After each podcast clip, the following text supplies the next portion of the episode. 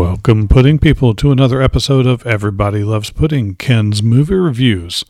If you could read my mind right now, you would know that I was about to talk about Doctor Sleep, the sequel to The Shining that just came out not too long ago. As always, we will begin the review with a spoiler free section telling you whether I think that this is something you should see in the theaters, whether it is something that you should wait for on Blu ray, possibly your favorite streaming service, or maybe something to give a pass, something to maybe, if it's on TBS or something, give it a watch, you know, something like that. Uh, after which we will get into a more di- discerning, dissective exploration of the movie. We're going to talk about the cast, we're going to talk about the director, costuming and props, location, cinematography, plot and writing, and any bonus points that I happen to decide make sense for this particular film. It's all going to add up to a total of 100 points if it's perfect. If not, it will be somewhat less than that. Now, on to the show. Now, as always, uh, I try and go into any movie without any expectations. Very difficult to do when you're doing a sequel to a movie like The Shining. Has a lot of baggage going into it, plus a, a huge time differential um, between when the, the original was released and this particular sequel. But to, I think, uh, to a great degree, I was able to go in with an, a blank slate. I really enjoyed this film. Um, is it something that I would necessarily suggest seeing in the theater? Maybe. Um, probably not. This is something I probably suggest more on a Blu-ray or streaming. It's definitely worth watching.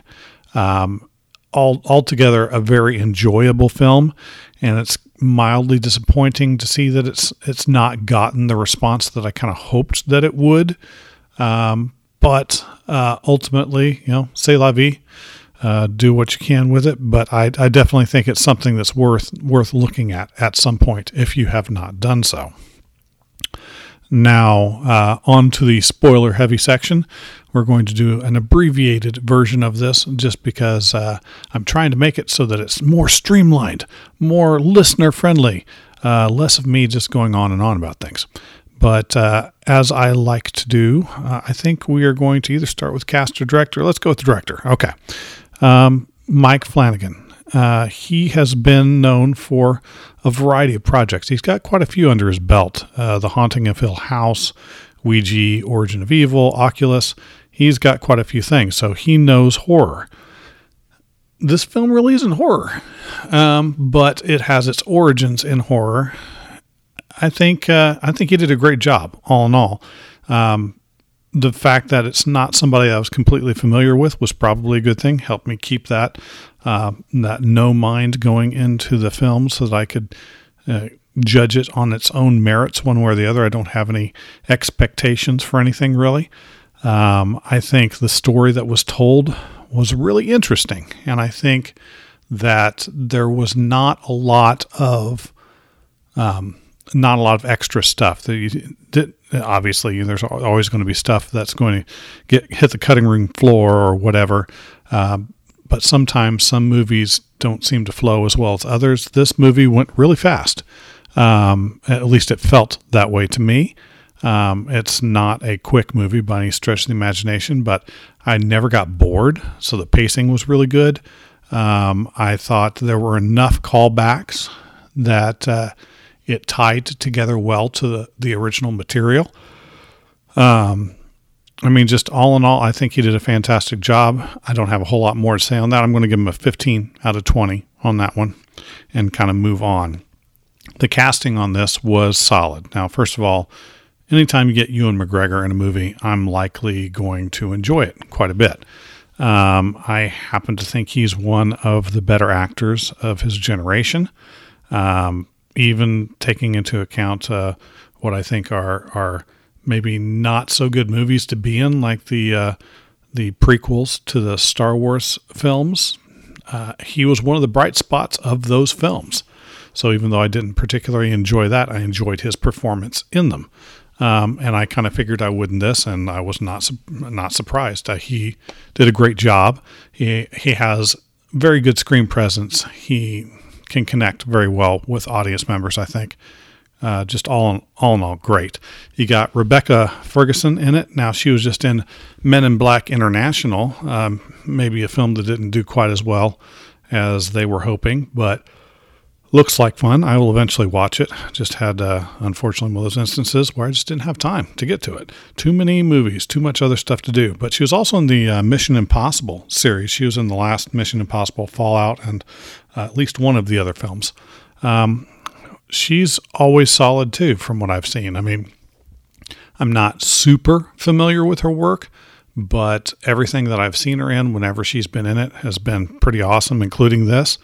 This is more of a frontline uh, role that I've seen her in, and she nails it. Uh, she did really well. Uh, if you're going to have uh, a main villain in it, uh, that's going to be in this kind of I'm not going to call it moral ambiguity because it really isn't, but uh, relatable villainhood. Let's call it that. She does a great job of that, uh, and there's a lot of style that needs to be needs to be put into it for the type of character that she played. And uh, the writing was there for it, and she did a great job of bringing it out. Um, uh, just a couple other things. Uh, Kyliegh Curran, who played Abra, uh, not been in a lot of stuff as of this point, but she just did great. I mean, really good outing on this film. I thought she had a lot of charisma and uh, definitely has a huge upside. I think she's going to do great in future films. Uh, Emily Alyn Lind, um, not real familiar with her work. She's still pretty young, but she's been in a lot of stuff. I mean, if you watch the re- uh, show Revenge, she's been in that. Um, she she kind of stole the show, and I think they intended that for the character that she was playing to a certain extent. Uh, if they didn't intend it, then they saw that she was going to steal the show and wrote the part to, to fit it. But um, uh, she really pops in the performance, and she has a huge upside too. I just uh, I thought she did a great job. Um, now, I, I have a funny feeling I'm going to mispronounce this. I even looked this up. I'm trying to do better. I'm really good at mispronouncing names, but I apologize. I think it's Carel Struycken. Uh, he played Lurch in the Addams Family movies. He was in the first Men in Black, uh, albeit briefly. Uh, you ha- would have a hard time missing who this is. He's been in a lot of stuff, generally really good, and good in this too, in a supporting role. Uh, Carl Lumbly uh, plays Dick Hallorann. Now, here's here's the fun thing. Um, this this dude's been in a lot of stuff. He's like, in in my mind, kind of sci-fi royalty, and and to a certain extent, uh, it was in Babylon Five, if I remember correctly. He voiced Martian Manhunter in several of the cartoons. He played Martian Manhunter's dad in Supergirl, um, which I thought was awesome. But the thing that that really struck me, and I'm going to talk a little more about this once we get there. Um, well, in a moment, I guess. Um, he really looked like Scatman Crothers. I mean, just really, really close in appearance. And, you know, seeing him in the other stuff, I really don't see him as somebody that normally does look like him. But through the combination of uh, the, what they had him wear and maybe whatever um, makeup or anything that they had to have for that, whatever it was, wow, spitting image. I mean, just amazingly close. Um, in fact, of the people that they got to play the roles that were in the previous film, his was the best by far. Um, really, really good. Um, the the people that they got to play like uh, Jack Torrance, which would be Henry Thomas. Uh, by the way, Elliot in E.T um, while he did a good job, does not look like Jack Nicholson. Does not even come close to looking like Jack Nicholson. He had mannerisms, he had movements, but every time looked at him, it's like that's not Jack Nicholson. Um, and it was it was like that for each of the individuals from the previous film. Nobody else looked anywhere near like the previous roles, and, and I mean, how could they? I mean, these people are really, really individual uh, looking. Uh, that didn't come out right. It makes them sound like they're in, in a in a sideshow somewhere, but they're they're very identifiable. That's the word I was looking for, and it's it would be really difficult to to find somebody to to to have that same kind of um, visual recognition.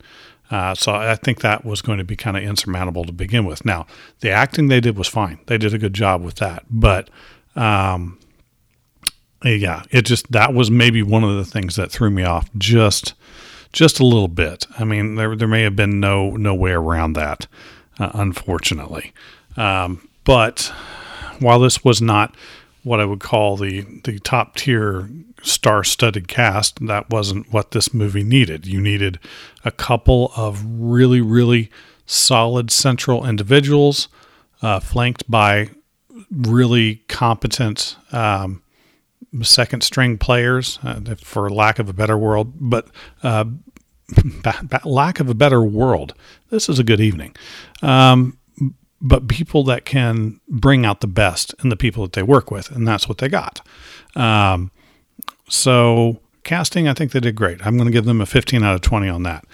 Costuming and props. This is one of the strengths of the film. Um, the original film had a lot of just kind of nothing that was, uh, for the most part, pushing boundaries until they got into the horror elements where you had the ghosts or, or, undead or whatever you wanted to call it.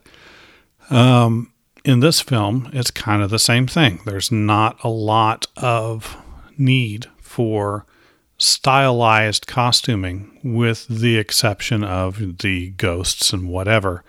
However, the more normalized clothing. Well, I mean, for example, uh, Rebecca Ferguson's character, uh, top hat, uh, you know, it's her outfit was very singular, very distinctive, and and they they did a great job with that. And each of the characters had a very distinctive look to them, even um, even the ones that were more normal people that are going to be, or at least those that are representing normal people, they all had a very signature uh, look that's really hard to come off when you're trying to make everything look kind of normal. Um, so that did really good. The uh, visual effects of the boxes in um, in the mind to to hold the spirits very very cool. Um, you know, just uh, the the mind uh, the mind castle, I guess, for lack of a better word, where you keep your memories and those things. It, it was just done really well. Uh, give them a 9 out of 10 on that one. Um, not a lot of locations, um, which is good for this kind of film. You know, you got about three or four major locations with a handful of uh, smaller locations that are going to play into it. Um, the big thing that was going to be important in my mind going into it. If they were going to go back to the hotel, it needed to look like the hotel, be the same hotel, or at least be close to it. And they needed something that was different, drastically different. And they pulled that off very well. The, the hotel looked exactly right. Um, you know, aged down a little bit, uh, worse for the wear, just the way that it should have been. Um, and the apartment that uh, Ewan McGregor uh, is in that is really distinctive, especially when balanced against the home of Abra. Uh, a little more posh, a little more upscale, kind of that um, comparison is, is kind of nice. It's like getting the salty and the sweet together. They did a good job with that. Um, nothing that really was too amazing, um, but uh, you know, nothing that made me go, that's just incredible. But nothing that goes, that was just stupid either. So I got to give that an 8 out of 10. They did a good job on that. Um, cinematography. Okay, so I was almost immediately put off at the beginning of the film. I was afraid this was going to affect me for the whole film, but it didn't because the movie was good enough that I just forgot about it within just a few minutes. But the camera work coming down, they do an aerial shot coming down through the trees early in the film.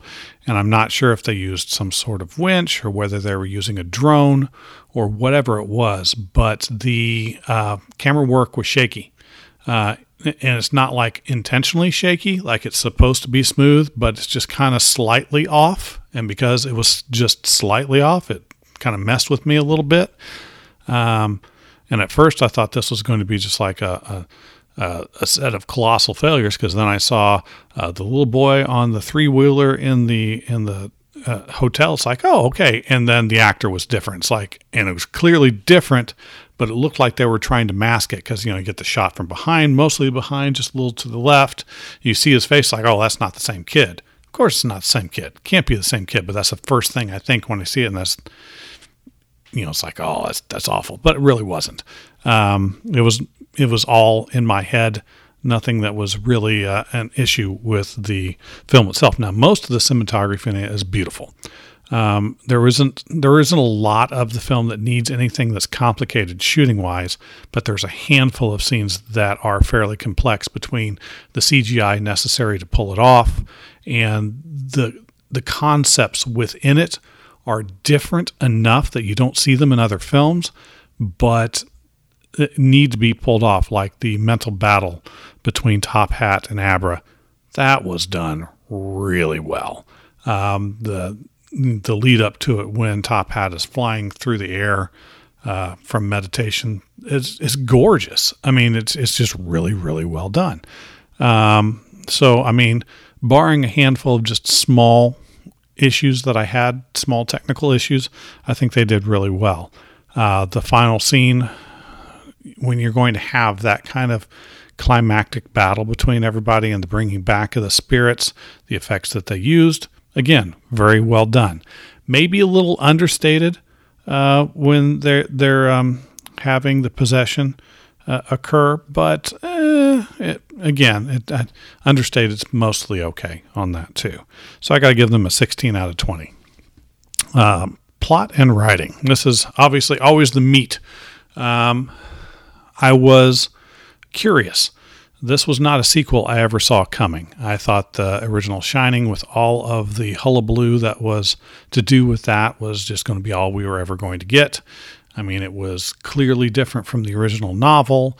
That's well documented the issues between Kubrick and uh, Stephen King.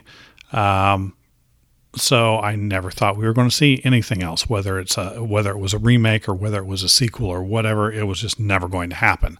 So I was very optimistic going into this in one sense, but knowing that it wasn't going to be Kubrick taking uh, the the sequel, and um, you you never know what that other vision is going to be, and whether it's going to try and be truer to the to the books or whether it's going to try and continue the vision of the original director of the original film there's a lot of ways that it could really go bad.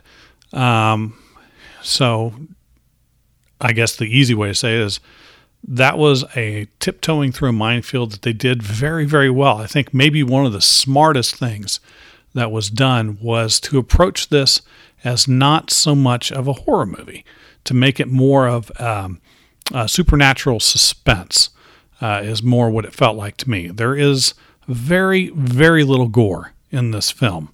Um, I mean, there's some blood and, and things like that. Uh, but for the most part, it's it's fairly fairly clean. the The horror is in the concept. Um, there's a lot of really good character building, and that's always a big thing for me. Any sort of character development is really important.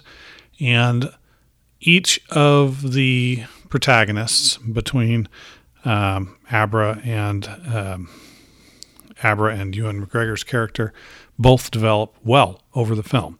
Uh, they make serious changes and and they are lasting and that's good. And the support characters have some development as well, which is often very difficult to do. Even the antagonists, to a certain extent, have some development. So that I, I got to give applause to that. Um, the overall plot is interesting. It's kind of a fun way to add in an element to an existing world. Um, I really liked the direction that they go with it. I did have a couple of minor issues. Um, things are not defined very well power levels are not defined real well. What I mean, they're they're talking about comparative psychic capabilities, but they never really go into any sort of detail as what makes who better. They talk about types of psychics. They never really go into the full type of psychics. They just give you kind of a taste, which that part is fine. This is a movie, not an encyclopedia. But without some sort of a frame of reference, it doesn't mean anything. So you never, you know, talking about the talking about the the steam as they call it, psychic. What is that? What is it really? How much really can you expect to get out of it? What does it really do? How does this change people into what they are? There's a lot of questions they don't even bother to address. Uh, some of it, it, it's fine to not address in the sense that you only have so much time and it's really not important to the plot, maybe. But without it, it feels kind of like you're being um, not you're not, well you're not getting the whole story and it, loses some of its meaning in the process. Um, so I, I, had a little bit of issue with that. And well i mean for example um, top hat is not a match for abra until the end when she absorbs some steam not a lot she only has two canisters but what's in the canisters what does it really mean what is it why is she now strong enough to face both of them? It's never explained, and that annoyed the crap out of me. Um, it's it's always an issue I have. Similar things happen in like zombie films where they never really explain how the zombie outbreak occurs or why zombies react the, the way that they do. Uh, or, you know, like in World War Z, where why does the doctor count the time that it takes after somebody's bit to turn into a zombie? Why does he think to do that? There's never been a zombie outbreak. There's no reason for him to do that. He's in the middle of a mass panic to get away from people that are trying to kill you. Doesn't make any sense. So things like that, it just it irritates me just a little bit. Um, it's not enough to ruin anything by any stretch of the imagination. The dialogue is solid. The plot line is good. It never really gets off the rails. Um, there are consequences for actions, which are always nice. Uh, not a lot of plot hammers, a little bit of plot hammer in there, but not not a terrible amount. All in all, just pretty good. Um, to tie it up, I guess we'll call that 17. That brings our grand total score to an 80 out of 100, which is well, pretty solid. An 80 gets you a solid, uh, solid B minus, which is something that I would call a film that I would watch again, probably in the future. But uh, what about you? What do you think? Did you see Doctor Sleep? What are your opinions? Share them with us on social media. We are on Twitter at Real Pudding Guys. We are on Facebook at Pudding Guys. That's our same handle on Instagram. You can even find us on Patreon at Pudding Guys now on Patreon. For just a dollar a month, you can support us and help us find new people to talk to for interviews, new equipment to sound better, new reasons to do new stuff. You know, it's just a fantastic thing all around, and we always appreciate our patrons. But until next time, keep watching movies and let us know of anything interesting that you see. Bye bye now.